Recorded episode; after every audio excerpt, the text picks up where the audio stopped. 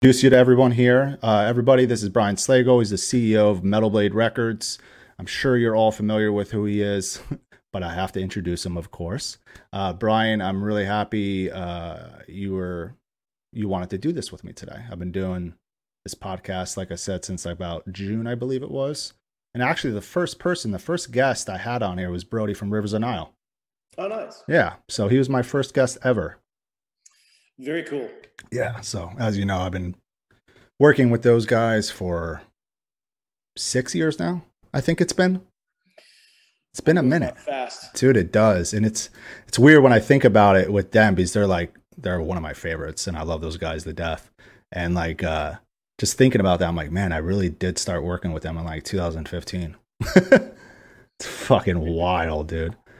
But anyway, so I'm really stoked that you're here. Um, obviously, today is kind of a big day because this thing is going to be on the front page of Twitch, which is wild to me. I do, awesome. yeah, I do have to thank my friend Fred at Twitch, which I think you guys know as well. Um, he's a great fucking dude, and he's been helping me a lot with the podcast and everything. I've actually been uploading them to uh, all the platforms recently. So Spotify, Apple, the whole nine, Amazon. So everyone can listen to them because at first I started the podcast just being like this is a live thing. We don't have live shows right now. So I want the I want to make this thing special like we're going to a show in a sense. And uh, I was just like I'm just doing it on Twitch and I'll upload it to YouTube later. And then recently Fred was like, "You know, man, you should put it on every platform. You might get, you know, new people that listen to podcasts on Spotify or Apple or whatever that have a Twitch and they'll come over. And I'm like, you're right. That could happen. so I was like, fuck it, I'll throw it on everything. Yep, got to get to as many people as you can. Right? Yeah, you got it, man. Every there's too many platforms. It's like, how do you keep up with all this shit? And then I got to book tours. The fuck. but anyway, um, let's let's go back in time a little bit. You grew up in LA, right? Yep. And uh, when did you start getting into like metal music? What were like some of the first bands that you were like shown? So I wasn't really a big uh, a big music person necessarily growing up as a kid. I didn't really have anybody in my family who was a musician or anything. I, you know, I heard just whatever was on the radio when I was a kid. But when I was 11 years old, I went to uh, one of my cousin's houses, and he played me Machine Head by Deep Purple. Oh. And something just went, whoa, what is this? And uh, completely thought it was amazing. Went out and bought the record in, in a used store. Yeah. the following day. And then uh, about, you know, I don't know, a week or so later, my neighbor goes, Oh, hey, if you like Deep Purple, you should check out Black Sabbath. So I heard Sabbath, Bloody Sabbath by Black Sabbath. Wow. And that was pretty much the end of it. I just went down into the into the rabbit hole after that. It just went from there. Jeez. Yeah, I was though lucky, uh, really lucky. There was a kind of a obscure FM radio station called K West back in the when I was growing up in the 70s, Okay. mid 70s, and um, way before you and most of your people out there were born. But anyway, uh, True. but they were playing Kiss, Judas Priest, UFO, like all this stuff that I'd never heard of before, and that's kind of really where I got uh, so much information and found out a lot about a lot of these bands. That's awesome. That's definitely like, I mean, even like when I was younger growing up, I think, well, my parents, actually, my dad and my mom were the ones that showed like, we're always playing like Black Sabbath and stuff and Def Leppard and Van Halen and everything.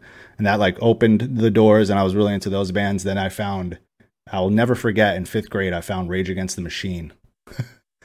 uh, in fifth grade, my friend who was like a little bit older, I think he was in seventh or eighth grade, who lived on the same neighborhood as me. He uh, he was like, "Yo, buy this record, Evil Empire." And I bought that, and I was like, "Holy shit, what is this?" you know. And then I think after I don't know, like eighth grade, I got into like new metal, and then it went into like Cannibal Corpse and just death metal opened up the world. And I found out about Metal Blade Records and Nuclear Blast and everything, and it was just like the floodgates opened into the world of metal. So you started a fanzine, a fanzine. I never pronounced the word right. Uh, called the New Heavy Metal Review. Um, what made, what influenced you to start that up? So I really got into that whole uh, scene in England, the new uh, wave of British heavy metal, Yeah, and just everything about it, the independence of it, all this sort of stuff. And there were some some fanzines over there, uh, Mhm. you know, not just in England but in Europe that I was really into. Oh, okay. Uh, that I thought was really cool. And, and in L- in America, nobody knew anything about this thing. Certainly, nobody in Los Angeles had heard anything about it. Yeah. And except for, I think I had two friends at the time that, uh, that ran, one of which you, you all probably know very well. But um, so I just kind of thought, like, well, you know, there needs to be something here, you know, some mechanism here for us to kind of talk about that. So, again, being a big fan of all those zines in uh, that was happening over in Europe, I just thought, well, i am going to start a fanzine over here. Why not? So I just uh, one a friend of mine and I just wrote a bunch of articles, and I typed it out on a typewriter and pieced it together. And the first copy was just Xeroxed. and uh, but I was able to sell a couple hundred of them. So actually, you know, people out there kind of wow kind of were into it, and then it just kind of went from there. And we did. Uh, it only lasted about a little over a year or so. We did nine oh. issues of it, but it was fun. Damn, that's a lot. I mean, then then that was like, then you put together that compilation album, right? Was that like yeah, right so, after? Yeah, so I was kind of at that point. I, the fanzine started first. Mm. And then I ended up started working at the record store, uh, which was another kind of monumental moment for me. Just being number one working at a record store was a dream, and then be able to bring all this. You know, I was bringing all the new wave British heavy metal, all the stuff, and then turning on turning people onto it, which was super fun. Mm-hmm. So at one point, while I was working at the record store one day, and I had no idea there was anything going on in LA at the time. And you know, one of the guys who would come in a lot uh, said, "Hey, you know, there's heavy metal bands here in LA." I said, "There are." I said, "Yeah." So the first show I went to was uh, Ratt mm-hmm. and Motley Crue for a dollar at uh, the Troubadour in Los Angeles on a Wednesday night. Oh my god! oh wow! And they were both one dollar. Yeah, yeah, one dollar. Nobody knew who they were. They probably like hundred people there or something. I don't know. Yeah, yeah. They, were, they were both really good, much, much heavier than they ended up being in, in, the end. But I was like, wow, this is really cool. Then I started learning about more bands. Mm-hmm. Then uh, you know, a lot of the guys who would come into the store were all in local bands too. Like, like David from Bitch was one of my really good friends, and he came in a lot. So I found that all these bands existed in, in Los Angeles that mm. I had no idea. And, you know, obviously this is 1981, way yeah. prior to internet or anything. Else. Anything, nobody yeah. Knew, nobody knew these bands existed. Uh, that was really a, a, bummer for me that like, here's all these great bands and nobody knows they're out there. Mm-hmm. So again, being influenced by the new wave of British heavy metal, uh, and all the kind of indie compilations that they did, I thought, well, maybe I'll put together a compilation album of LA metal bands. I called the distributors that I was working with at the record store and said, hey, if I put together this album, would you guys sell it? And they all said, sure.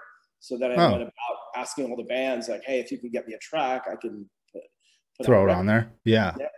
And it was just born from there. And that sold like what, like 5,000 copies?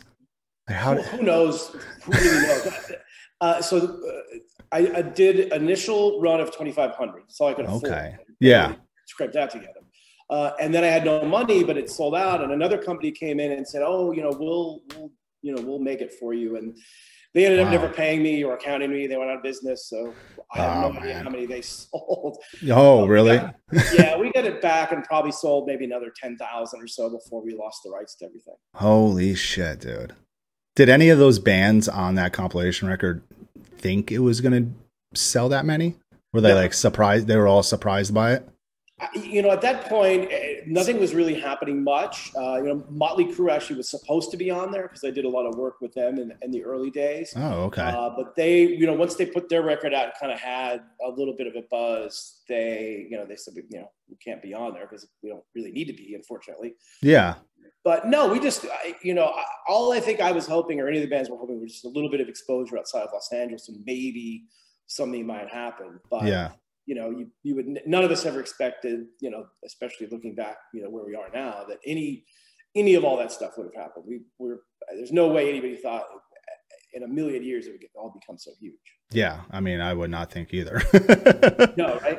De- definitely back then, because a lot of people don't realize, like, dude, there's no internet. Everything was just word of mouth and anything in physical format like flyers or compilation albums right? Were there that many compilation albums back then? Like when you put no, that out? uh, so i was the second uh, the second one. Mike varney uh, put out us metal about six months before i did and that was ah. more of a of a guitar hero sort of thing. Oh okay. So i was the second one and that was it. And then you know that was we were the only two labels, Shrapnel and Metal Blade, but the only two for a while. And then eventually, you know, Megaforce and Combat and everybody started to come around. because, you know, unbeknownst to to to us, to us, yeah, and me certainly that uh, you know there were all these people around the country that were kind of into the same thing, but nobody knew about each other because again, there's really no way to contact. Yeah, exactly.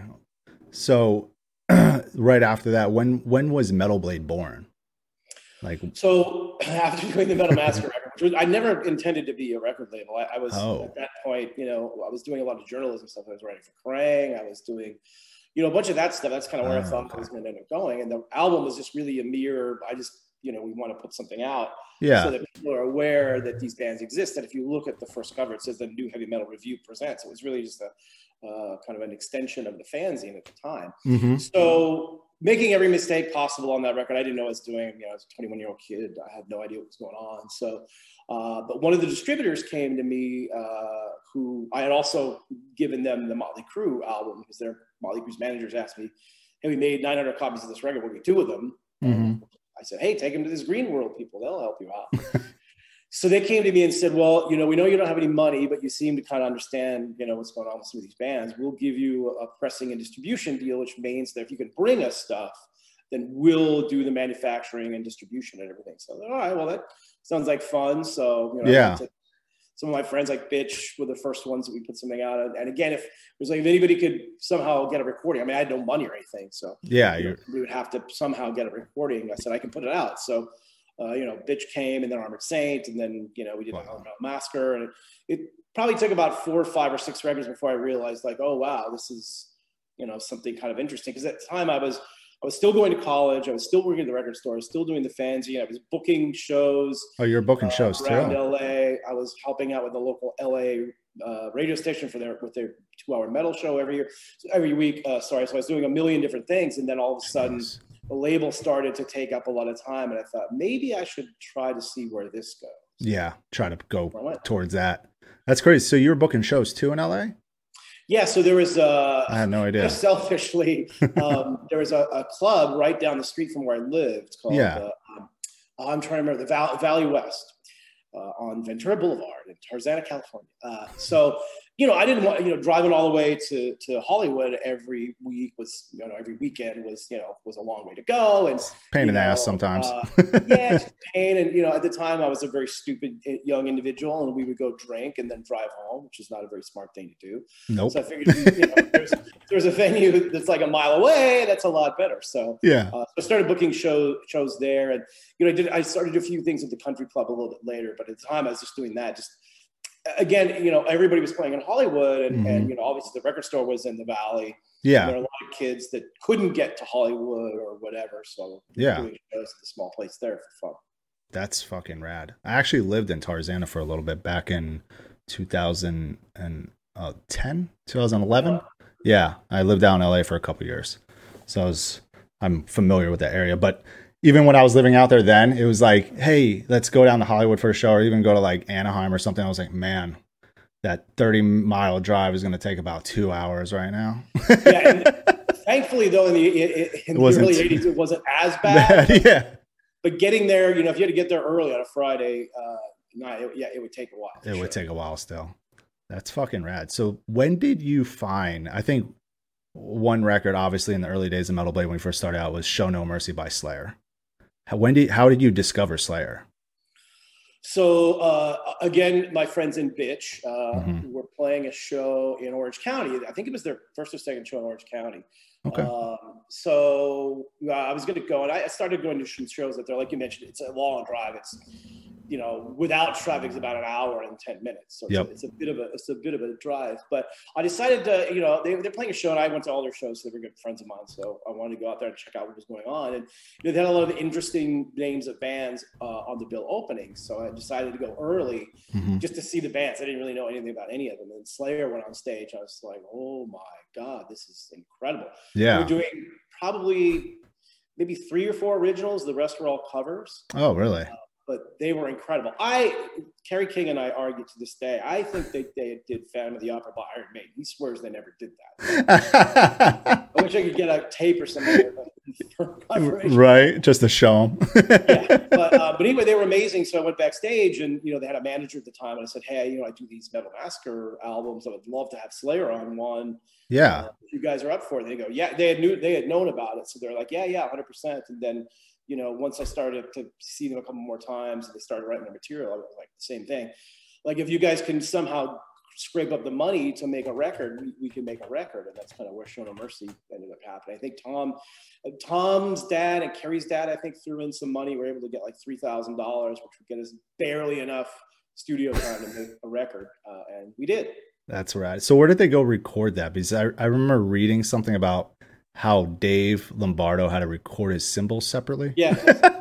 so we did it. So my good friend Bill Metoyer, I mean, this is another one of the reasons why, you know, we were able to even exist as a label. Yeah. Because studio time back then was really expensive and not easy to get. But oh. Bill Metoyer, another guy I met working at the record store, he was starting out as an engineer and his owner was really, really cool. A place called Track Record in, in uh, in uh, where I think I remember where they started. They ended up at Hollywood, but they started somewhere else. But anyway, oh, okay. Um, he was really cool and would say like, look, you guys can record. You know, a lot of it was overnight or you know just whenever he didn't have anything going on for a lot less money than oh. you normally do it. And, yeah. and, Bill was an engineer who understood heavy metal. That was the other big thing too, is finding someone there had no idea, but he loved heavy metal. He understood it. So no, that's good at least. Worked out pretty well. So all that early stuff, the bitch, Armored Saint, Omen, Slayer, all that early stuff, Trouble, Fates Warning, yeah, all that with Bill Metoyer at uh, Track Record, and then you know we ended up moving to a couple studios after that. But Show No Mercy was was all Track Record, and at that point it was a very small studio. Yeah, Dave had a pretty big drum kit, so when we were recording the tracks. Bill said, "Hey, the cymbals are all bleeding into all the other drum tracks. We oh, man. It's going to sound terrible." Yeah, so he got the idea, you know, of overdubbing the cymbals, which you know I I didn't know. I thought that might have been something people did back then. I had no idea. Yeah, yeah. You're not familiar with it. Dave, well, I mean, I'll never forget this. I remember Dave had to play the drums without cymbals. Without cymbals, yeah. the weirdest thing was watching him overdub the cymbals because he'd, he'd sit there and he'd like wait and like hit the cymbals and it was. but he's such an amazing drummer. I I, I don't know. He nailed it. Do that looking back in hindsight. Yeah, I could not imagine doing that as a drummer. He definitely was not happy about it, was he? No, I don't think I was not really happy about it either. But but there's nothing you could do. You're like, yeah, and this and is the only option. yeah, we didn't have time because yes. you know, we tried to do it and then it didn't work out in the end. Then we'd be it was just a mess. So yes, then we overdubbed the cymbals. Famous story. Famous story. Uh, another thing that really stood out to me is you guys signed the Goo Goo Dolls. You put out what, a couple records for them. I think we did like six. Six. Oh, was it six? Yeah, but the Goo Goo, you have to remember. The, so we had a we, we started to to do uh, punk rock music uh, back then. You know, we did mm-hmm. DRI and COC and Doctor Know. Yeah. So we we kind of branched out into and started another label called Death because and that all started from when we wanted to sign DRI, who I found out through Slayer. Yeah. And DRI said we'd love to sign with you, but we can't sign with a label called Metal Blade because that would ruin their credibility in the punk world. Yeah. So I said, well, if we put together a different name of, the, of a record company, would you do it? They said, sure. So okay. that became Death Records. So you know, we were looking for, oh. for punk bands, and uh, Mike Faley, who works at Metal Blade, yeah, has been there forever. Yeah, uh, was from Buffalo, New York, so he still had a lot of connections there. And somebody that we knew that uh, that book shows there said, "Hey, you might want to check out this band, the Goo Goo Dolls." At that point, they were a punk rock band. I mean, they, you know, the one thing I, I, I went and listened to the earlier shit the other day because I was like, yeah. I got to go listen to Goo Goo Dolls again. one thing that I, I explain to people that give them so give them a little bit of credibility is Goo Goo Dolls opened up twice for Cannibal Corpse in Buffalo. So what? So, yeah. and they did okay but they're just a really fun, fun punk band. Yeah. And we, we put out some of their records. They started getting better and better. I, I listen. Uh, I was listening, uh, watching the football, one of the NFL football playoff games, and they were playing one of the old Goo Goo Dolls songs. It was during the Bills game, of course. Wow. And I was like, man, I haven't listened to that record in a long time. I went back and listened to it. And one thing I didn't realize was the early stuff sounds almost exactly like the Foo Fighters. Yeah, so, it's similar yeah, I know Grohl is a big fan of a lot of our stuff, so I'm sure that that some of that seeped in. But that like the early stuff, like Superstar Car Wash and Jed, mm-hmm. that's like wow, that's very Foo Fighter esque. So they were kind of more of a, a, punk rock band, but had a little bit of a of a you know um, melodic end to it, I guess. And yeah, they did. The, the weirdest thing happened. So we, were, you know, we made a bunch of records and we had our deal with Warner Brothers at the time, and we really thought the Goo Goo Dolls were going to be big because they had these, you know, they sounded at that point, you know, they had some replacements stuff in them and these other things. And we thought they'd be a big, big radio band. And We could never get them kind of over the hump. And then when we were making a boy named Goo, uh, Johnny came to me and said, "Hey, I've got this acoustic song that I just wrote that, that that I recorded that I like it, but I don't know if I should put it on the record because it sounds so different from everything else. Yeah. And he played me the song, which is name, and I said, "Hey, it's good. Why not put it on the record?" And of course, you know, the Kevin Weatherly of uh, K Rock in LA at the time was the most influential yeah. Programmer radio station decided he would play it one night and it became this huge hit unbeknownst to any, any of us. We weren't even pushing that song. yeah you weren't even pushing that song. huge and then they kind of went down that that kind of more mellow uh, road. Yes and that's and then that's uh, then that was like a transition too for metal babies. You guys went from warner brothers to red right? Distribution?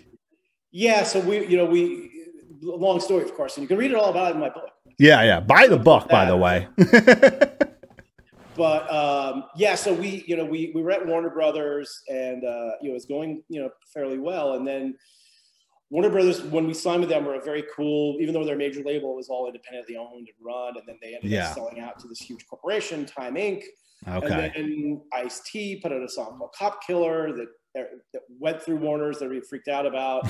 and then after that, because they're owned by a huge corporation, they had lawyers who would look at every single record going through the their system to decide whether it was uh, okay for that to happen. And what the first record that we gave them was GWAR.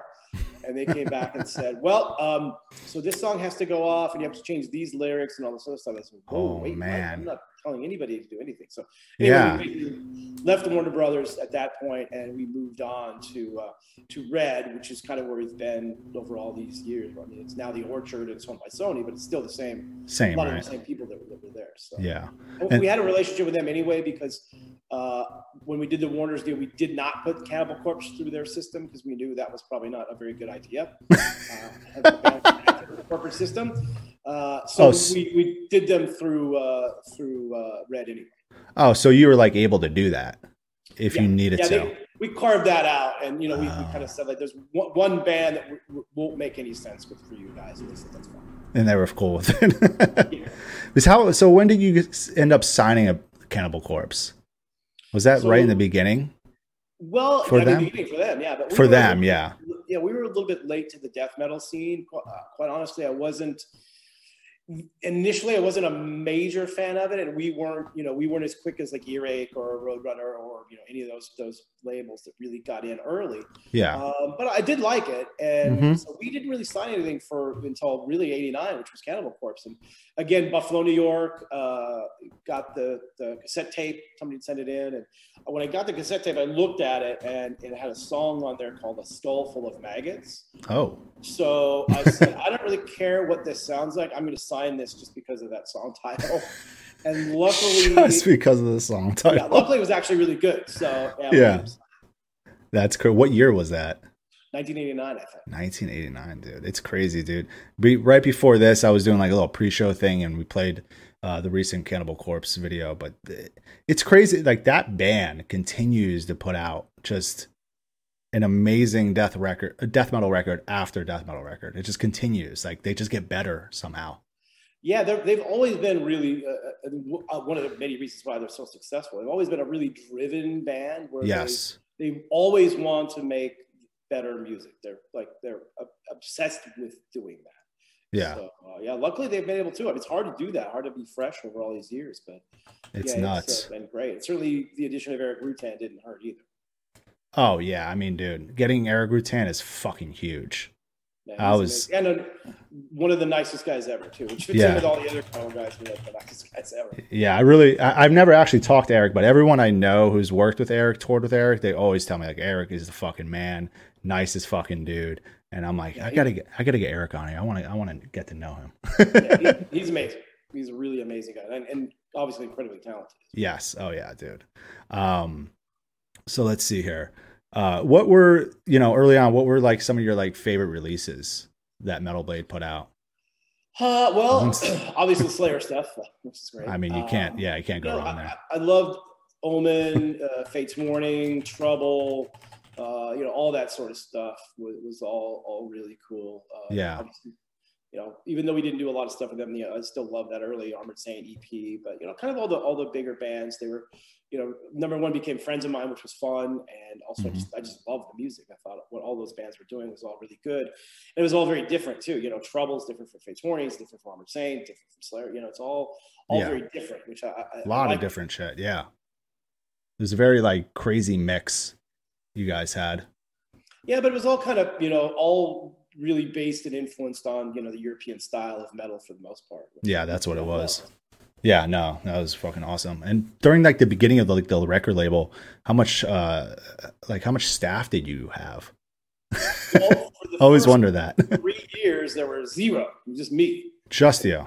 Doing it all from uh, a little room in, back, in the back of my mom's house next to the garage Love that. no air conditioning, by the way, which uh, is Woodland Hills, California. The summer is usually mm-hmm. about 106, 107. So that was always fun. Yeah. but I did have a some little cooler in there that I don't think really did much, but I didn't care. but I did everything. First wow. three years, I did everything from you know layouts to promotion to you know anything and everything. Then about three years. And Bill Metoyer was kind of a de facto employee where he was doing all the engineering stuff and he was helping out with some things as well. And then after about three years, I got tired of doing it in, uh, in my mom's garage. Yeah. and we had a little bit of money, so we got a little office in uh, in Sherman, I mean, uh, in uh, Reseda, California. Mm-hmm. Our first employee, which at the point at that time was basically just a receptionist who you know, answered the phone, sent out of the mail, and all that sort of stuff. And then you know, slowly over time, it started to, to grow from there. But it really was really probably, gosh, I probably 86, so about four years in when we started to actually hire out some some real employees. Wow. Who's like the long is there somebody who's the longest standing employee right now that you have? So the longest is probably Mike Faley. He's is it Faley? I love Faley. 87, 88, and then right behind oh. him is Tracy Vera. Okay. Joey Vera's uh, wife from Armored Saint, Fates Warning, et cetera, et cetera. She's been there, I think, 20, oh, since uh, 80, either 88 or 89, something like that. But wow. I mean, we have so many employees that have been there, you know, many, many, many like years. early on, right? Yeah. Yeah. Even the, the, the, we call them the young kids, they've all been there like 10, 15 years. Dude, it's nuts. Yeah. How many employees do you guys have now? Do you know? So, all yeah, worldwide, worldwide, we've got, I think, 31. Okay. Include some, you know, not full time people. So. Yeah, yeah, probably like some part time. Full time, I think we have like 27. That's incredible, man. You guys have been going for wait, how long is it? So 35th year was that 2017? Yeah, so next year will be 40. Holy shit, man. It feels like yesterday because I remember when you guys, you know, when the 30th 35th anniversary tour was put together with Whitechapel and and uh, who else was on it? Um Dahlia, no. uh, Cattle? Is revocation. Revocation, right? Yes, yeah. Well, it's hard to remember sometimes. Because I remember as getting put together, I was working with Necromancing the Stone, and we got hit up like, "Hey, they can add the band to the tour," and I was like, "Oh wow!" But that just feels like yesterday. It was like right? I was saying with like Rivers and Nihil. I started working with them 2015. I'm like, where has the time gone? don't remind me. Yeah, I know because it's even like I think about you know last year, which doesn't really exist. But I was like literally thinking about this, like laying in bed last night. I'm like, I don't remember what last year was like. now that everything's starting to get moving again with touring, like it's great. It feels great. I mean, I'm loving it, obviously, because it's it's really what I love to do. It's it brings me a lot of joy. yeah, I mean, look, that's I mean that's how everybody. All I mean, it's been tough for all these bands to not tour for not do anything. Long. I know. Was yeah, that... knock on wood, it looks like it's uh, starting to ramp up again. So yes, it is. Was it a weird time last year for you guys? Not to get too much into that. I'm just well. I mean, I mean, of course, it's weird for everybody, right? Yes, for the label one. The, the weirder thing from from Metal Blade is we actually had one of the best years we've ever had. Wow. Um, so going into this, we weren't really sure what was going to happen. We were pretty much shut down like everybody else was for about three months. We couldn't manufacture anything or do anything. Oh yeah, was that? Yeah, it was all shut down. Again, you know, we, we didn't want. We really could put out too many new releases. We obviously had the Cattle Decapitation, Black Dahlia that came out right mm-hmm. when everything kind of fell apart. But we didn't want to put anything else out. So what we did is we started to just mine the catalogs. We have so much catalog. We just did tons and tons of vinyl releases, and yeah, and sales were absolutely astronomical. I mean, I can't really believe how well all that stuff did. Uh, so it's a credit to all the fans out there who you know, I guess decided that since they can't go to concerts, they'll support they'll support artists however they can. I know a lot of bands sold a lot of merch. We certainly sold a ton of uh, vinyl and CDs and everything. It's incredible. Else. So, weirdly enough, for us, it was one of the better years we, we ever had, and that was you know a year that ex- really only existed of nine months. So that was yeah, I know. Pretty insane, but uh, it was really good. But it's you know it's been difficult because you know just the band it's just terrible for the bands. Well, yeah, because you're you know you see all the you already know all the tours that your bands had to cancel, reschedule, and whatnot. So yeah, and, you know, I mean, like, a lot of these guys that are living, if they can't tour, they you know they have to do something else, and certainly you know a lot of mental health issues. I mean, thankfully nothing really terrible, but it was yeah. definitely a struggle. I would you know weekly have a phone call with somebody that needed some some sort of cheering up or something. Yeah, no, I did too. I mean, there was times where I mean, there was band like bands of mine. We didn't talk for like a few months, and then we saw. I'm like, "Hey, is everything good? What's going on?" I'm like, "It's been so long," and we'd just be like, "This is crazy." Like, we went like three months without talking. This is fucking weird. And I'm like, it just like flew by. But but you know, I always try to look at the, the, silver lining of things. And you know, we did get you know a lot of bands did these amazing stream shows. I saw, great. yes. You know, obviously, there's so many of these new you know people doing interviews and podcasts and all this mm-hmm. sort of stuff. Kind of, which I think letting people more into their I don't want to say private life necessarily, but just more learning more about them. Like, you know, a lot of these bands that wouldn't have the time to do as many interviews or things. Oh yeah, dude. Are now doing stuff. So there, you know, there's there's definitely been a positive aspect to some of that. Yes. Uh, yeah, I think we're all ready to get back to going to concerts and whatnot now. Oh yeah, so. no, we definitely are. I can't wait. it's gonna go. It's gonna go zero to hundred. I mean, it's kind of already getting that way. Like uh, yeah like things are kind of starting to open up and you know I'm, I'm all I'm all vaxxed up and everything. Same. I feel a little better about going out, but it's yeah. last week seems like all of a sudden there's there's things happening. So I know it's wild. You're not doing anything for a year, not going anywhere for a year. oh my god, it's happening again. I'm just like wondering. I, I'm not sure like what my first show back is going to be at. It might be that fest in Birmingham, Furnace Fest, because that's just like a throwback. And I, I, I get I got weirdly lucky because the, the first show back's an important thing, right? So yeah. Oh yeah, big time. I went to a, a, an old friend of mine that now is like one of the, the big big time lawyers in South Florida. Anyway, he had his 50th birthday party here in Vegas. So I went, and uh, you know, I knew a few people there, but I didn't know a lot of people there. And I took one of my buddies here that knows a lot of guys. So anyway, we went, and you know, there was a, they had a really terrible cover band on. Ugh. And I didn't bring earplugs or anything either, so I was kind of. But uh, we're talking to one of his friends, and they said, "Hey, Mini Kiss is going to perform." So I go, "We got to stay for that." Oh my god, did they perform?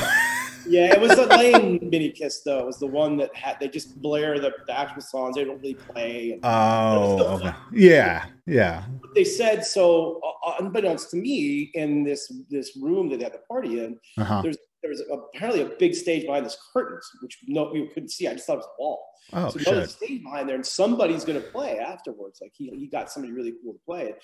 So the big rumor running around was Steel Panther. So I thought, oh, that might be cool.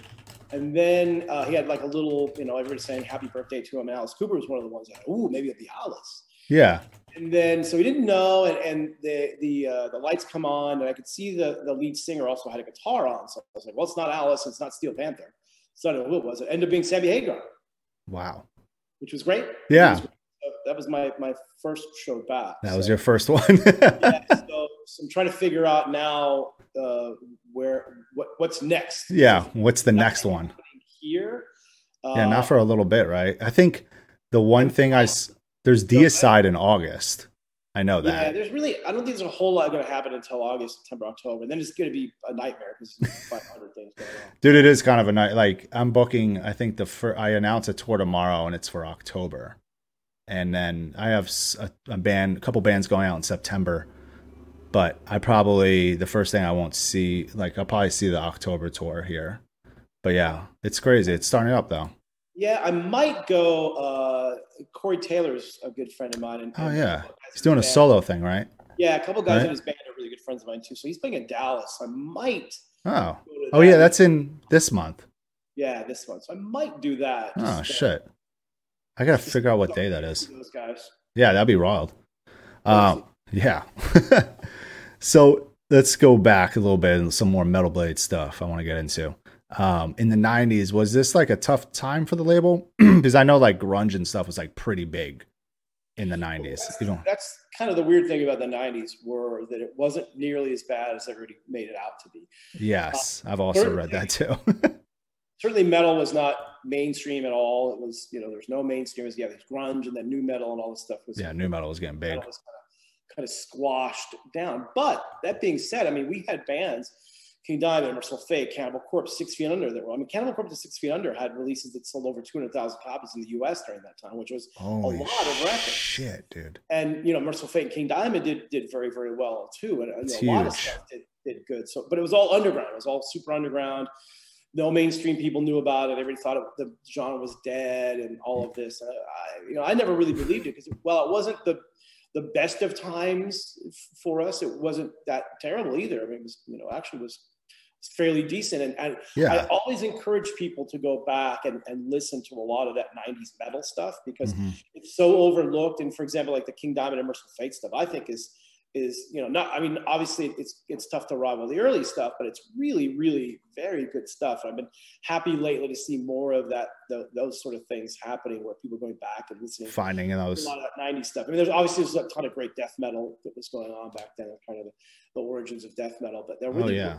Really wasn't a lot of mainstream stuff. But I mean, honestly, I was talking to some friends of mine the other day about this, and we kind of have to to to give Pantera the the big. I mean, they were the only ones flying the flag for metal that was a, a mainstream artist at the time, playing arenas and stuff. Obviously, Metallica was out there doing their thing too. Mhm. Uh, you know, Pantera's really raising the flag of, of metal then. So Oh, yeah, they were. it wasn't for them. I mean, who knows? Maybe it, the genre would have kind of faded away. Maybe it could have, yeah. But the underground was the underground was still very strong. You know, it was still tough. You know, just because you didn't have any any other any other uh, mainstream publicity, and the mainstream media was all saying, "Oh, metal's dead." It's Yeah. Like, not quite yet. No, it's not. I, I, I mean, I knew it was going to come back. It just was just a matter of time. So.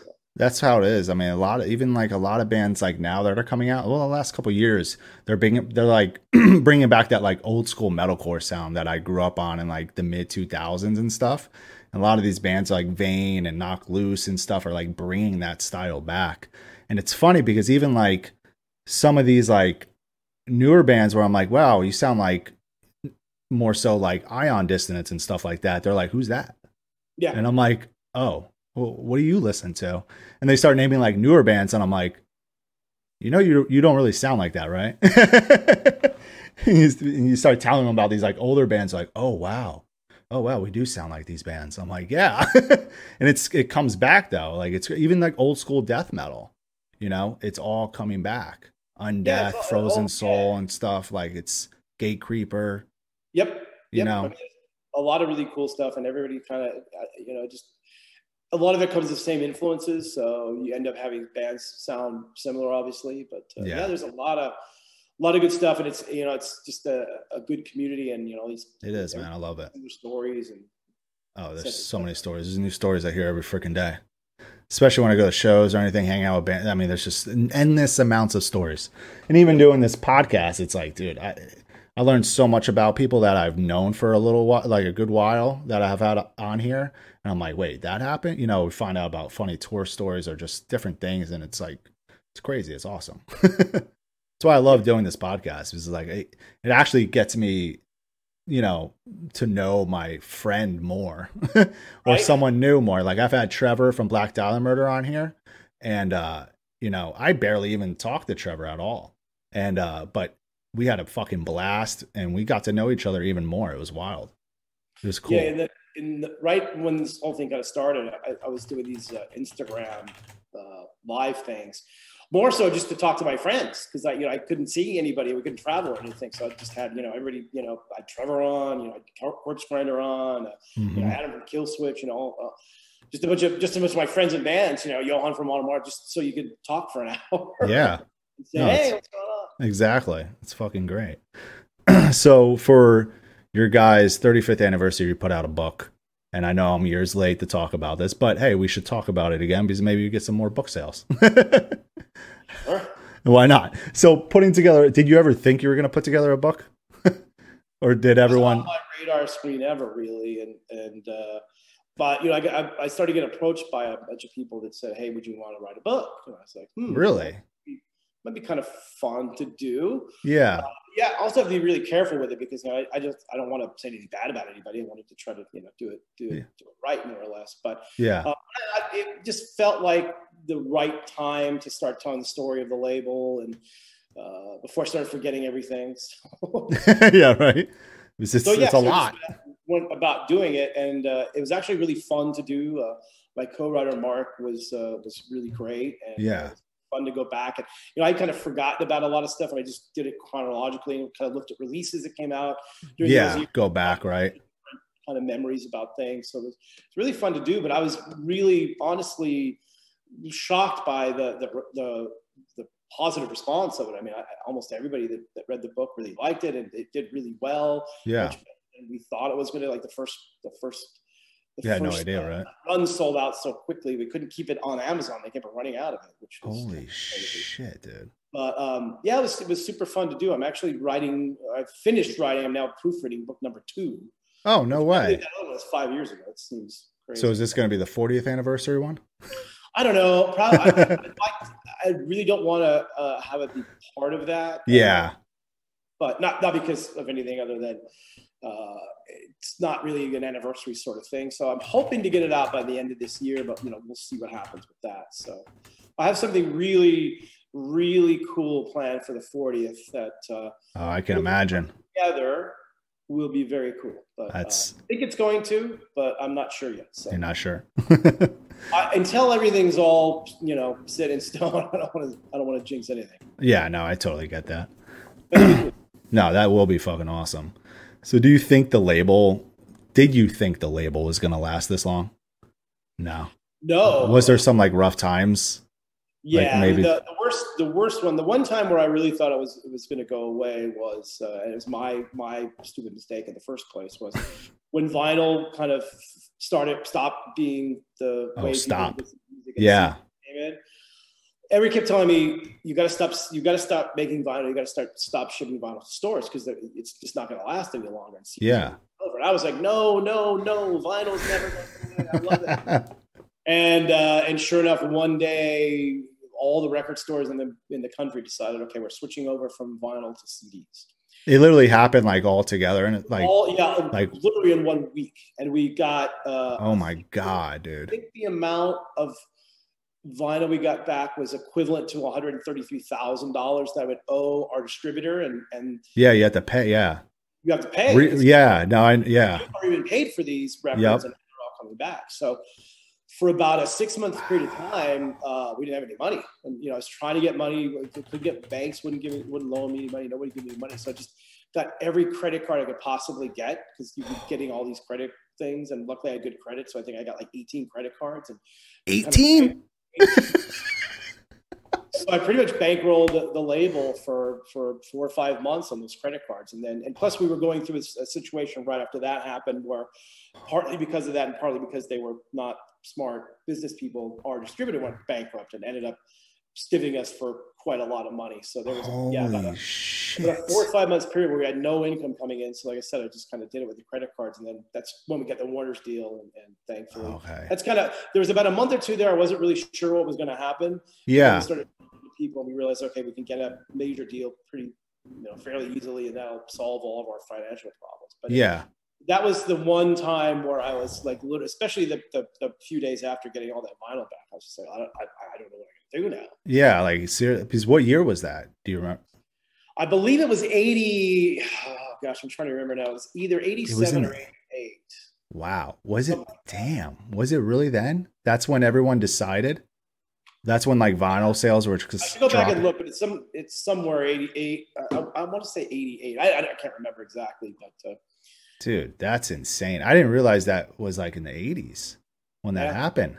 Yeah, because CDs came along like right at the very end of, of the 80s. And uh, that really I mean, that changed the music industry because obviously everybody started buying CDs and all this money came in. That's, you know, I think part of what kind of ruined the metal scene too is all hair metal and pop. all that shit. yeah, I never got into that. Like, I was like, growing up, you know, yeah, there was never a time where I got into like the glam stuff, hair metal stuff. Good. There was like maybe like a couple songs where I was like, oh, this is cool, but it was like it never like brought it never brought me in, you know, like death metal did or even new metal did. Like new metal, I was hooked on, but like death, it would glam never did that for me. But um, yeah, the two scenes I never really got into was definitely the, the a lot of the hair metal stuff. I mean, there's some, you know, Cinderella's great. And there's a few other stuff, but then the new metal stuff, I didn't, I didn't, I just didn't like any of it. Yeah, no. The only band that I really liked that kind of got stuck in that, but I don't really think their nu metal was. You know, I thought Korn was, yeah. I, I, there was a good, there wasn't like a ton of new metal I love, but like Korn, Slipknot, Mudvayne I liked for a couple records. Um, Spineshank I liked for like a record or two and there was like a few others, but then, but I didn't, la- it didn't last, I didn't last that long in new metal. It was like a couple years maybe. And, and even Slipknot, I, I like Slipknot. Yeah. I don't know. They came yeah, the early shit was great. Around the same time, but I don't really know if it would be nu metal necessarily. Even some of those other bands like Spineshank stuff. But, it was like industrial. even like Spineshank was like industrial, like similar to like Fear Factory and stuff. Yeah, that was cool. Like you know, the Fear Factory, I, I thought was I love Fear Factory. Yeah, those bands were great. Yeah, I wouldn't call them new metal. No, I was watching this video that got posted on Twitter of Fear Factory. They played live at a wrestling event. I forget what it was called. I'll send it to you. It was fucking awesome though.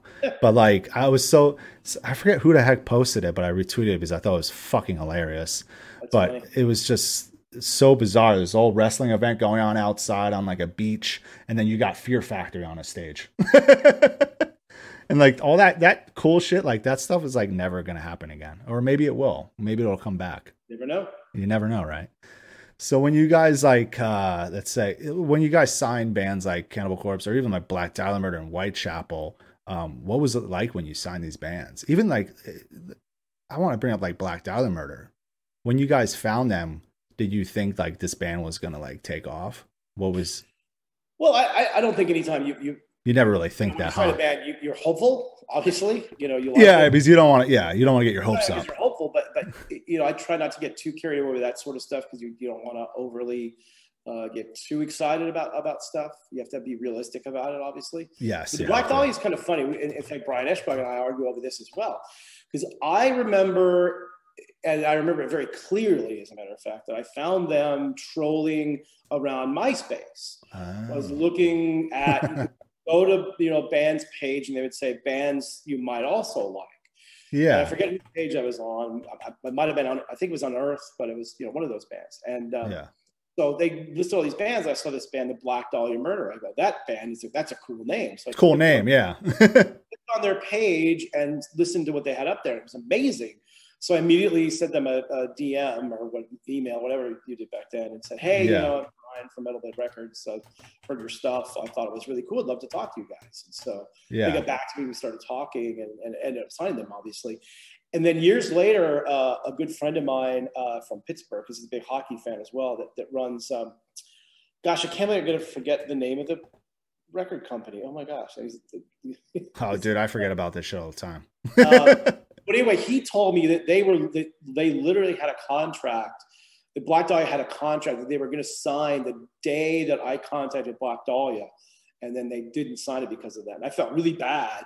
He's like, "That's all fine. It's fine." He's a really great dude. So yeah, so he was. Fun. But, uh, but yeah, then then when I once I heard Unhallowed, I was like, "Oh my god, this this is this band is incredible." oh that, yeah, dude. That's still one of my top debut albums for a band on Metal ever. That's such a great record. It is, and I remember bringing this up to Trevor too. I was like, I remember seeing you guys at the Loft in Poughkeepsie, New York, where I grew up. It's the Chance Theater, but upstairs in this like smaller room. But it was them and Himsa, and I didn't even know who the bands were. My friend was just like, "Hey, come to this show with me," and I'm like, "Who's this Black Dahlia band?" And I just remember Trevor going ape shit on stage. you know, not like the typical death metal vocalist. And I'm just like, this dude's fucking cool. I'm like, this band is awesome. And I was just like, from there, that's when I was hooked on Black Dahlia Murder. I was like, this band is fucking it, dude. And even like band like Whitechapel, because you guys signed them pretty much. What was that after their first record, or what? I can't uh, remember. Uh, yeah, we another one. I can't remember. Mike, this is a Mike Faley one where he he had oh. somebody gotten in touch with him. And gotcha. So you guys don't know Mike Faley's the worked at Metal Blade forever. Faley's uh, the man. Yeah, I love awesome. him. So he had uh, somebody somebody had given him uh, whatever they whatever was out at the time, and he said, "Hey, you know, uh, I heard this is really good. We should think about signing them." So I heard him. Oh, this is great. Go go for it. So yeah, uh, he was the one that made the deal happen, and you know, just it, it just kind of shows you too that it just so things are so crazy now. You know, bands come from anywhere. I mean, Knoxville, Tennessee is probably the last the last place you would think uh, a really great metal band would come. Very true. Because yeah, I found them. I found them prior to them signing to Metal Blade on MySpace, of course. Yep. And I was like, damn, well, this shit's heavy as hell. They're really good. And, and, the one thing that you know I, I stress to any you know a question I always ask is again what what do you look for when you're starting a band? So, you know, I, there really is no criteria for it other than uh, it's got to be something that's different from everything else. yeah. Because you know we'll get we get a million demos and you know ninety percent of them will sound exactly like Black Dahlia or exactly like Whitechapel. you got to kind of create your own sound, and that's one thing with Whitechapel. They've done a really, I think they've done a really good job. Of they have their own Dude, pretty unique sound where you hear it, it's like okay, that's Whitechapel. Exactly. You know, words in, you know what it is. Yeah, you know exactly. That band has evolved so well too. Yeah, and they're continuing to evolve. The new record is is absolutely phenomenal. I can't uh, wait. I really love it. But they're you know they're they're definitely you know breaking new ground. They're they're certainly trending more in the you know the clean vocal way. But but yeah, know, I really, like it though. In a really well done way. And, and you know when they first started doing that, um, obviously we knew about it. They were asking, "What do you guys think?" And I said, "Like, look, I'm not going to tell you guys what to do. What yeah, yeah. Go go for it. Let's just see what happens. And but there's always that hesitancy, and I, I give them credit for not having as much of it because you know once you kind of go down something that's a little bit different, you never know how your hardcore fans are going to take it. Yeah, and you won't. Their fans have been awesome. I, I've been unbelievably happy with how well that stuff has gone over, especially live. I went to see them. They played uh, this uh, Exit uh, 111 festival uh, in uh, outside of Nashville, Tennessee. Oh, okay. First time so I, it was pretty big festival. They, you know, Killswitch was there, Guns N' Roses, and whole bunch of big bands were playing. But you know, I went to see them, and they're playing on one of the, you know, one of the stages, and they had I don't know, 4,000, 5,000 people. Jeez, yeah. And strangely enough, uh, the new they played a couple new songs, and they went over almost better than the old heavy stuff. I was wow. I was like, this is the first test because you know these, you know, a lot of these bands are their hardcore fans. yeah. Great. So Damn. Uh, I like what they're doing, and and uh, and yeah, the new record's really really great. I love the recent one, the last one they put out. Some people are like, "Someone, oh yeah, I like their heavier." stuff. I'm like, yeah, you listen to this record? Like every yeah. song is so good. I, have listened to that record so fucking much; it's insane. I still go back to it from time to time. I'm like, this is such a great record. Yeah, and you know, you're gonna, you're gonna, you know, you're anytime every band loses something. Oh yeah when they kind of make a little bit of a pivot. That's just the natural thing. Even just fans that like, oh, I like them when they're when they first started. Now they're too big. So whatever. Uh, There's always those. But for the most part, though, uh, on that last record, I thought that uh, the majority of their fans were really into it. They've always obviously get a lot of new fans too. Yeah. What you always want to see happen, hopefully. Oh yeah, no, I saw a lot of good feedback for them. Yeah, which is I, I thought the reaction to that last record was incredible. Yeah, no, it did. It went. I feel like it went over well than a couple of their previous records before that. I feel like that one just that one before that record, I was I kind of got out of Whitechapel. I stopped listening to them, and then that record just like pulled me back in. So I'm really, yeah, really stoked on their one coming up. You like the last one, you like the new one. It's definitely the, the, the next step in that in that uh, development. Develop, yeah, the direction. so signing bands like I need to bring up Gwar. How did you find Gwar? So there used to be, well, I think it still exists, but it's not it's not as metal as it used to be. There's a, a festival, uh, uh, not a festival, a convention called CMJ, which is you know, College Music Journal. And, yeah. for a long time, they they had a lot of metal bands play there. So I went to I went to it, and I, am trying to remember what year it was. Now it was it was either 88 or 89 but i went i went i was i, I would go every year i was on panels and all this sort of stuff it was really great to see you know all the radio people and whatnot so i went there and um, I missed them, but everybody kept telling me of this band, Gwar. Oh, you, you got to see them. They're they're incredible. They they throw blood all over the all over the, the, the meat things. Like, oh, that sounds cool to me. I, I, like that sort of stuff. Yeah. So I missed them that year. Then I, I you know they put out the first record, Hell-O. So I heard that and thought that was pretty cool. And then they played CMJ the next year, and I remember going and talking to my friends that I was with, and I said, if this, they were obviously amazing. Yeah. Said, if you guys are even halfway sane, I've got to work with them. Of course, went backstage and realized they're all you know college art kids from from Richmond, Virginia, and all really super cool. So, uh, so I didn't even know that about them. Let's uh, let's work. So, but yeah. they had a weird deal. They they just signed a, a deal with a um, with an English company uh, to put out Scum Dogs. Okay. So we didn't have anybody in the U.S. to do it, so we reached out to the company that, that did it. We got the rights for North America and did Scum Dogs in North America, and then that company just completely fell apart. And then we ended up signing them uh, for good after that. And it's been so much fun working with those guys. They're Oh yeah. obviously incredibly creative, super fun, super great people. Uh, obviously, sucks about Dave Brockie. He was I know. a friend R.I.P. an incredible Dude. person. But Yes, uh, he was. It's it's insane like how far that band has come. Because I've seen them, geez, man. Growing up, I would see them at the Chance in Poughkeepsie, probably like ten times. yeah, I mean they're you know they're Like- part of pop, pop culture and kind of legendary status, and they keep doing it at, a high level. Even after Dave passed away, people said, "What do you think they're going to do?" I said, "They'll figure it out. They'll figure it out." Let them figure it out, and they did. I mean, and luckily, you know, Mike Bishop, who was in the original uh, lineup of Gwar, in fact, the early days, if you see some of the early stuff, Mike actually talked more than Dave did in the very early Gwar days. oh wow, He was the, he was the He was original the- Mighty. yeah, So he wa he had left the band because he was a, a professor at uh, I think University one of the I think it was the University of Virginia, but he had left to be, to be a professor there. And then obviously when the thing with Dave happened, he uh, he decided like I- I'm going to come back and uh, and uh, help these guys out. And that's rad. great, and they I, they're still playing at a high level in front of a ton of people. And I know they're still fucking going. So there, they- there were art. What were, you said there were just like art dudes that they were in yeah, college. so it, was, this weird. kind of, you had you, you had the musicians. yeah. all of them went to school at at, uh, at uh, University of Virginia, I think. Okay. So you had the, the and they're all were doing art and stuff. So you had the musicians, and then they had a whole bunch of other people that were doing all the costumes and the themes and everything. So it's and they're all kind of living communally in this big Yeah. organic- College campus or something. Yeah. Yeah. and they just decided to kind of merge all of it together. So you had this, you know, all this crazy art stuff going on, and then with this kind of you know punk metal band, it just it was nothing that I'd ever seen before. Uh, Yeah, that's like all new, especially probably then. ever or even since maybe. But Yeah, I mean, what year was that when you saw them? You think? I believe it was eighty. I think it was eighty nine. Either 89. eighty eight or eighty nine. Yeah, there was no there. There had to be no other bands doing what they were doing Oh gosh, no. I mean, you know, since then, obviously we've seen some bands for sure, but nothing on. I feel like nothing on their level. No way. Oh no, I can't uh, even think of a band. I mean, there was like you know Green Jelly for a minute. Okay, yeah, you're right. Then there was Uh, like some crazy band called Bad Luck Thirteen, but they were doing some yeah, kind of, had- kind of a dumb band- stuff. kind of sort of a little bit more horror movie stuff. yeah, Garage that uh, from LA that I really liked. That was really good. I'm I'm looking up because now it's going to drive me crazy. no, do it. Was, let me see here.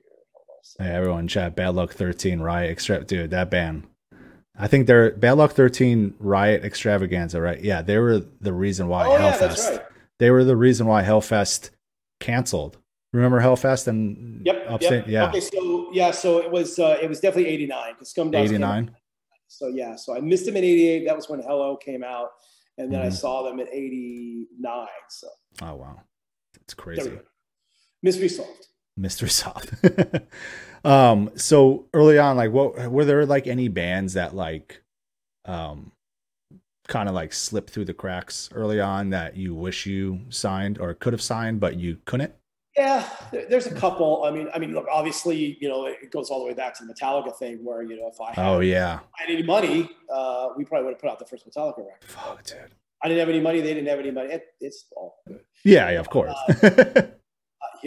So uh, the other, probably the one of the bigger ones is Guns N' Roses because they were playing around Wow. LA, and I knew their manager, and I knew a lot of people had seen them, and they all said, "You got to go, you got to go. They're so great, they're so great." I, I just looked at the photos and thought, like, it looks like a glam band to me. I'm just not into it, so I never. Yeah. Turned you away. And then, of course, Appetite comes out. And I'm like, oh my god, this is like one of the most amazing albums. I've ever heard." so we uh, we actually ended up doing a lot of marketing promotion on that because uh, at the time, all the none of the majors had anybody doing any of that stuff. So we did like all the underground kind of marketing to all the metal college stations and all this sort of stuff. Yeah. So later on, I went to a, uh Seventh Son of the Seventh Son by Iron Maiden listening party. oh, And uh, it was- that was the first time I met Slash. Somebody, somebody introduced me, and you know, I was like, "Oh, cool!" And, I, and so we started, we started ta- hanging out and uh, having quite a few uh, adult beverages towards the end of the night, Yeah. he said, he said, how come you never came to see us when we were playing in LA? And I said, I thought you guys were a glam band and I didn't like that sort of stuff. He said, I hate that people thought that. I go, yeah, Oh me too. Yeah. I wish I didn't think that. I mean, Or you know, no, I mean, I don't know. We were, you know, maybe we could have put out an EP or something, but yeah. whatever. And then the other, the, the other big one was uh, was Pantera. So I had known Oh, those guys, man. Uh, you know, prior to Phil being in the band because I used to do a, a show on Z Rock in Dallas, which was kind of this nationwide Oh really? metal radio stations. I just a show there like once a month for a few hours. Oh okay. Those guys would always call in and go, "Hey, you know, we're Pantera." Oh, so they would call in. oh yeah, and their early stuff was, you know, not quite what they were then, but No. anyway, they uh, so I was really good friends with their managers because they were Concrete Management. Concrete used to be Mm. old Foundation Forum, and we actually had uh, our first New York office was actually in part of their office. So I knew those guys really well. and They were managing Pantera, and they came to me and said, "Hey, you know, we've, we've recorded this album, Cowboys from Hell.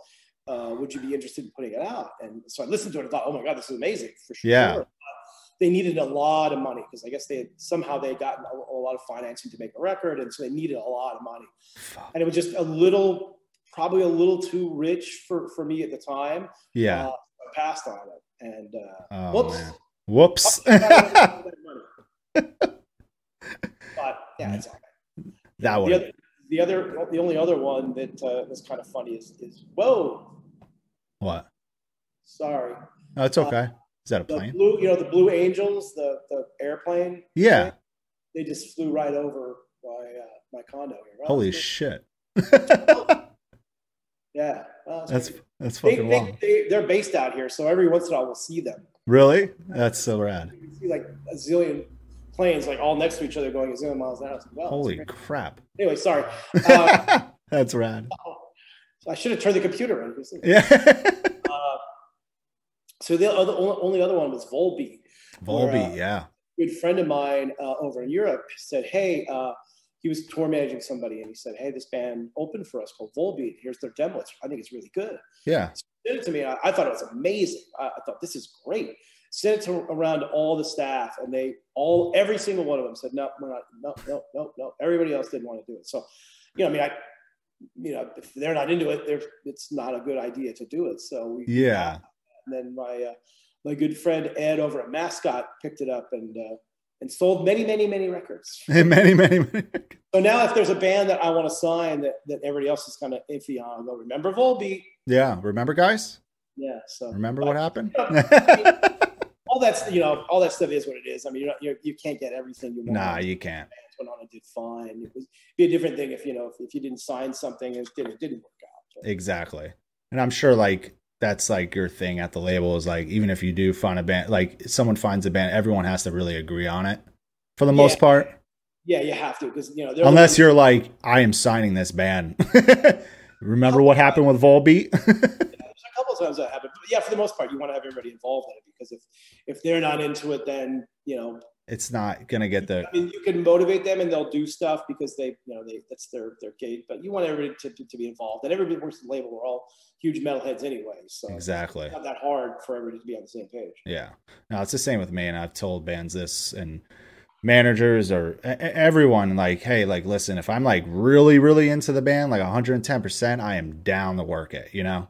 I'm down to work with them. I'm, you know, and all that. But if I'm not like 110, like, I'm not feeling it, you know, I, I can't, I can't do it, you know? Please don't get mad at me. But it's better this way. You want somebody on the team that is just like full in, loves the music, loves the band, and is going to put their all into it. Because if not, you're, not going to do that great with it. And I- I've made that mistake in the past with band, you know, manager be like, yo, just pick them up. Like, telling you about, you know, hyping them up, whatever. And uh, I'm like, all right. It's just like, then I realized, like, man, I didn't, I couldn't do my job to the full extent. So you got to have everyone on board 100%. Yep. That's what I tell everyone. I'm like, don't, and I, I've told people, I'm like, listen, don't pressure me to do this. I'm not going to change my mind. And then, you know, I, I think, you know, that's kind of the response that we have too. You know, we, we have, everybody's got to be on board with it. I mean, it kind of sucks when you have to, you know, turn. I know. Like, I don't want to turn people. I'm like, I, you know, it's like, yeah, it's good, but I'm like, it's not my thing. That's, I'm not feeling it. Exactly. But that's just how it is. so I had uh, some questions from a few of my mods here on Twitch that moderate my channel and are always here, big supporters, and I love them. Thank you guys. Uh, Steph asked, "What's what's your favorite part of running a label?" You think? Uh, probably you know the interaction with with all the, the with just all the people in it, in the in the scene. Really, just going to shows. You know, I'm able to go to a lot of shows and. Uh, you know, just I love meeting, you know, new bands, new people, new fans, that sort of stuff. So just the interaction with all the other fans and and and probably probably that and really the, the the most fun thing for me and the reason why I'm still doing this now is just I love you know signing a band and turning that band on to other people and have them have them do well be successful. Ultimately this, it just kind of goes back to where I worked when I worked at the record store I would I would just turn all these people on all these new bands coming from Europe and it was just it's just fun to turn people on to yeah to, gets you excited it's like oh yeah. man I could just and that's by far the most fun. Yeah, that has to be. Is it um how it has to be it, like this far into like running a label. Do you feel like burnt out at all or you're just like still in it? No, I, I, I love it. super excited about it. That's great. It. No, it's I mean, it's funny though. I, I, always was before this was like, can we just press? I like to press pause for just like a month. Just give me a month so I could kind of chill out. And of course, little did I know it was going to be like a year. Uh, yeah, but you still had stuff going on, but probably not. I don't know. Yeah, was it? I'm still, I'm still super in. I'm still super in. I'm so excited about the whole thing. Like, you know, it, you see all these other labels selling to com- major companies and stuff, and that's just something that I'm not, I'm not going to do. Not your thing. Yeah. There's no reason to. I, I, don't, you know, money's not a big motivator for me, and I, am motivated that's by great. freedom of being able to do whatever I want to do. I've had friends that have sold their companies, you know, not even just record companies, other companies to big corporations, and you know, they got a lot of money, but now all of a sudden, if they, and but they've got to stay on and run it for the next five years. Now, if they want to do something, they got to ask some guy, someone higher up. Yeah oh, I wouldn't. I wouldn't want to do that either. That's why I think like I've I've said it a lot too. Is that like I love working with who I work with, like the agency I work with, like Stefan and Mauricio, because it's like I do have a lot of freedom, and they trust everything that I do. You know, I, we never. It's been like seven years, never got into an argument before. Literally, never argued before, and they never question anything. Sometimes they'll question a lineup idea I bring to them, but they'll come back with suggestions and and why they're questioning it. Yeah, you know what I'm saying? That's the way it works. Yeah, I don't. I, I can't remember the last time I argued with anybody at, at yeah. with anything or even any of the bands. Really. Yeah, I can't even. I yeah, I don't even. I can't even recall the last time I argued with a band. Every once in a while, the only time I'll ever argue with a band is is that is over which song should be the you know the emphasis songs because a lot of times bands yeah yep. so close to it they don't get it and I'll hear a song and be like oh my gosh the song is the song. This is the one yeah. We don't really, we don't really. You know uh, I think the the best story about that that I could tell is that uh, when Twilight of the Thunder God was coming out by Amon Amarth I got the the the, the finished masters. Yeah in, sequence. And, and, Twilight was like the eighth song on the record. And this is back when sequencing was big because you, know, you had vinyl and really mm-hmm. the eighth song out of a 10 or 11 song record is kind of that's the, the song, the throwaway song. You know, yeah. Yep. And I said, True. I was, I was like, this record's amazing, but you guys have to, this has to be the lead track. It's the best song you guys have ever done. Like, really? Really? You think so? And I remember the guy who was running our, our European company at the time, Michael Trengert, rest in peace, who was also a, a massive part of, of the Amon Amarth thing. He was like, nope, nope, nope, nope, that song's not that good. The other songs are better. I go, why, you guys crazy? But the band, luckily the band sure? decided, we ended up putting it first on the record. Of course, now it's their, you know, biggest biggest song ever, basically. Oh, thank God you told them that. you pushed for that. It's just, yeah, it's just a feeling. But you know, it, it, wasn't really even an argument. It was just more really, like, yeah. Do this, and and luckily they did it. Yeah, they were just like, okay, we'll do it. what are like uh, another mod of mine, Josh? He asked, "What are some up and coming bands you're into that are maybe not on Metal Blade?" Are there any? Um, I'm trying to think. Well, I mean, one of one of them is uh, you're wearing the T-shirt, Power Trip. Power Trip, yes. Great. Uh, hopefully, you know, hopefully things work out well for them now. It's, I hope so. Or yeah, I think so. I'm Sad about Riley. I think they'll be good. I think so.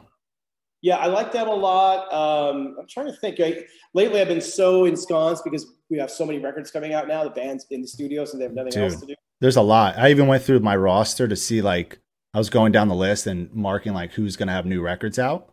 Because I've been having like phone calls for like weeks with my like bands I work with just to see what they have coming up, you know? And I counted over 40 and I was like, oh my God. Yeah, there's so much. Another band I really like is the Contortionists. I think they're Too. super cool. Incredible band, yeah. Yeah, there, there's a lot of stuff. I mean, Dude, you know, there's tons of I shit. look, there's if you look at any you know labels roster of, of up and coming bands. I mean, it's hard to find any that aren't good. Honestly, yeah. There's so many good bands coming out now. It's hard to even like stay up to date with them or keep Yeah. track of them, I should say. Code Orange is great. Yes.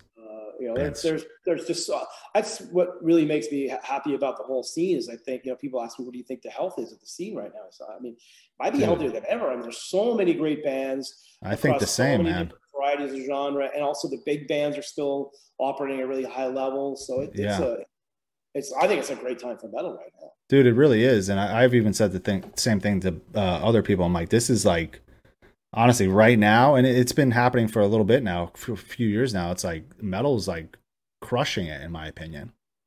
And like, there's so many newer bands coming out that are like just so sick. Like, I found this band uh, from, I think they're from the UK called, uh, I think I'm pronouncing it right. Herot, Herot, Hero. I don't know. It's H E R I O T. I'm terrible at pronouncing certain band names. But anyway, I found them because of my friend Bees, who actually streams on here. His name is Mosh Talks on Twitch. And uh, he made a post about him on his Instagram. I'm like, who's this band? I'm like, I gotta go check him out. I'm like, damn, this band is fucking killer. It's kind of like Code Orange a little bit. And I was just like, this is fucking great. And like, they're just br- pretty much a brand new band. And I'm like, it was just Hopefully, endless. Won't- be mad at me, but I'll give a little plug to my friends over at Gimme Radio. Oh, Uh, they they've got a ain't gonna be mad. Shows there where they, uh, you know, highlight a bunch of new bands. And Yes. I'll- every once in a while, I'll go in and listen to them. Oh gosh, there's so much good stuff out there. It's crazy. is. It's so hard to keep up. Alluvial's another great band. Kev Moeller and uh, Wes and whatnot. Dude, great band on Nuclear Blast. There's a lot of new shit coming out. That's just, it's so hard to fucking keep up. uh, another good question I had was what advice, what advice would you give to someone who wants to start a record label? Uh, well, first of all, do it for the do it for the love of, of the music, number first and foremost, and, and be in love with the music because it's not just like any company. It's not easy to run something, um, but if you really love the music and really want to do it, uh, I, I would say absolutely go ahead and do it. Of course, a couple things you would want to do is number one, uh, if you don't have a business background, read a book or two or three on how to run a business. You know, Yes.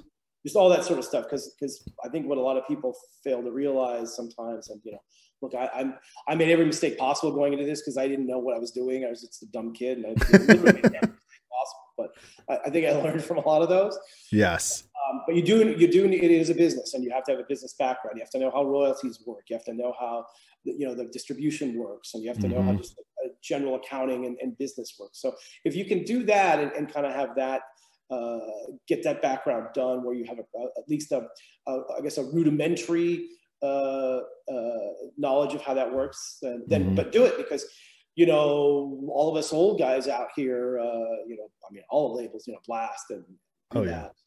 and I've you know we've been doing this for a long time and, and Yeah. you know, well, we're going to continue to do it for a long time. You know, I, I'm all for, you know, we, we need the, the, the next level of, of labels coming up. And there's a lot of really cool ones out there that, uh, uh, you know, I'm hoping will, will continue to, to, to rise up and, and be, you know, be more labels. Cause there's a lot of, there's a lot of good bands and, you know, you know, Dude, there is. point, with some of these other labels selling out to the majors, you know, I don't know what their future really holds as far as, you know, kind of being an, an independent label. Yeah, I know. But yeah, no, you're right. Definitely read up. Get good. Get some knowledge first.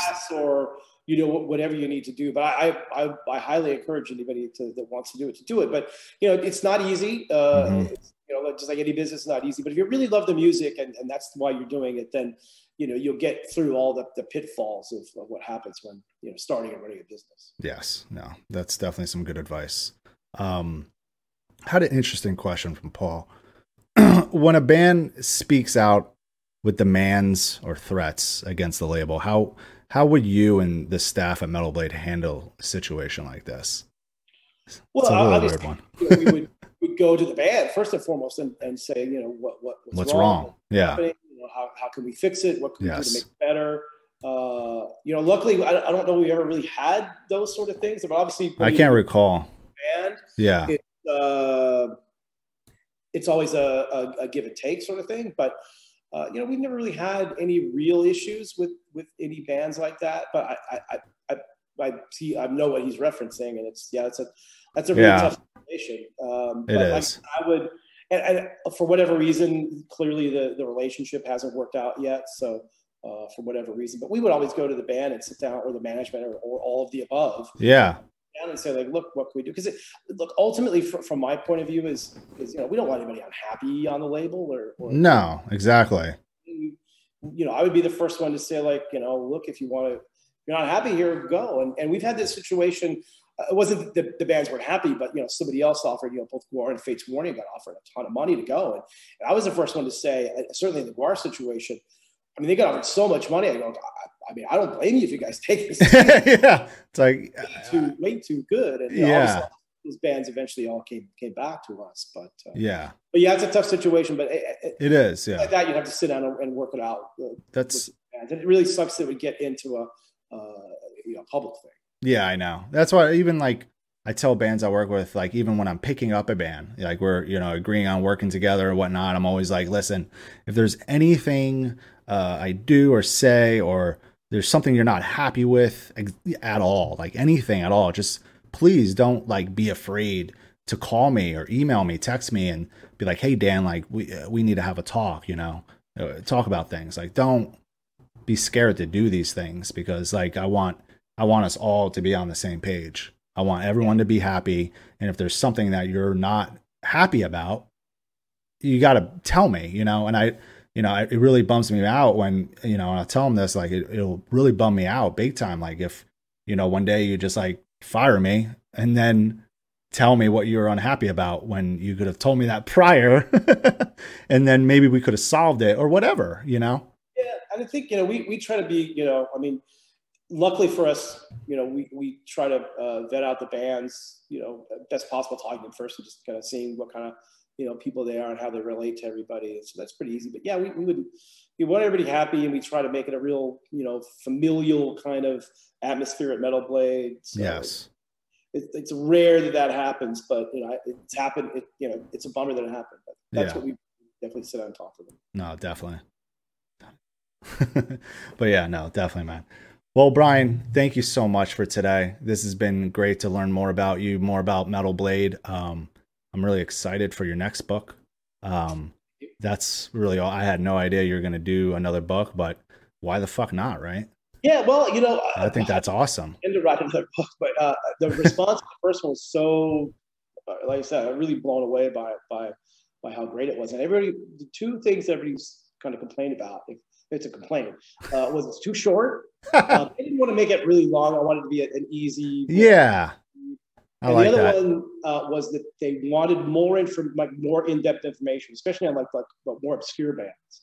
So the second book oh. is a lot talking about a lot of the more obscure bands that that we've had over the years, and just a little bit more of a story on them, like you know, like Nasty Savage and Hell's Eve and Cryptic Slaughter and a bunch of stuff, and then you know, just okay. more in-depth stuff on on you know my relationship with like you know Fates Warning and Armored Saint and Metallica, and just you know, kind of kind of a from you know fan point of view, uh, just you know cool times we've had with them, and just kind of going through a little bit of their their careers too.